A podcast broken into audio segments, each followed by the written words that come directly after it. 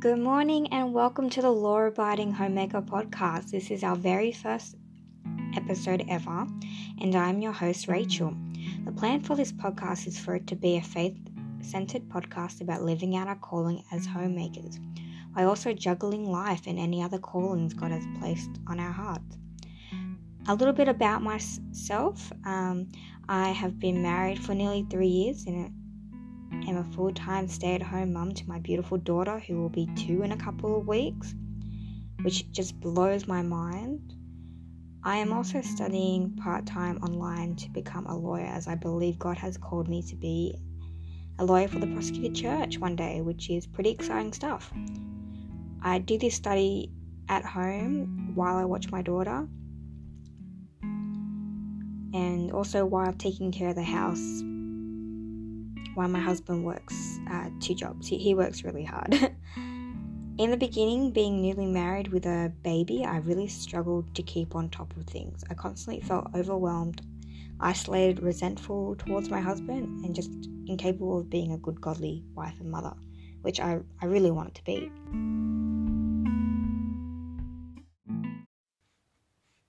I was sick and tired of being sick and tired, and I would pray and pray for God to make me capable of being a good, godly wife and mother. I finally realised I needed to put the effort in and show God I'm responsible enough to handle being this homemaker I desired to be. Dave Ramsey, if you are familiar with him, actually has a fantastic quote. He said, "Pray like it all depends on God and work as if it all depends on you." This really struck home with me. I needed to stop acting like a child and start acting like who I wanted to be. And as my mindset changed, so did my life. I don't feel overwhelmed anymore or incapable or resentful towards my husband for working long hours, as that is what God has called him to do for the time being. And I can see the work God is doing in him. Praise God. You know, and I don't feel isolated anymore. Don't get me wrong, I'm nowhere near to being the best homemaker in the world, but I am becoming the best version of me, and that feels good. When I get to heaven, I want to look back at the life I left and feel content knowing I did my best for the Lord. I tried my hardest to get as close as I could to being what He wanted me to be. That that is the goal, because no one's perfect on this earth, but that's the goal. Recently, I've been following the SOAP Bible study method. By recently, I mean I have done it once, and it really opened up my eyes on what God is working on in me. If you aren't familiar with the SOAP method, SOAP stands for Scripture, Observation, Application, and Prayer.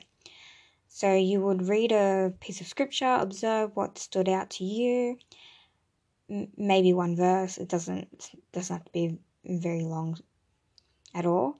And then you would apply that scripture to yourself, followed by prayer. It's a really simple, effective way to get into a routine of having quiet time once a day, which is something I really struggle with, which is something I'm working on, so bear with me. So anyway, my SOAP study was on John chapter fifteen, verse one to four. "I am the true vine and my Father is the gardener. He cuts off every branch in me that bears no fruit, while every branch that does bear fruit, He prunes so it will be even more fruitful. You are already clean because of the word I have spoken to you. Remain in me as I also remain in you. No branch can bear fruit by itself and must remain in the vine. Neither can you bear fruit unless you remain in me." Wow. Isn't that just a lovely piece of scripture? Now, what will stick out to you may be different to someone else, because we are all walking through life at different paces. And I love that. The word is so versatile. What stuck out to me was verse two. "He cuts off every branch in me that bears no fruit, while every branch that does bear fruit, He prunes so that I, so it will be even more fruitful." This verse just really speaks to me right now. I am really stretched him and am fighting against old habits to form new healthy habits, and God is cutting off those unnecessary branches and pruning the good ones, and that process is very uncomfortable and unpleasant, but the reward will be absolutely worth it. I know it. I'm looking forward to being more fruitful in His time. If this is you right now and you're experiencing your branches being pruned, I encourage you to stick around for upcoming episodes where we can all go through the process together. You are not alone, and His word says, "Behold, I have refined you, but not as silver.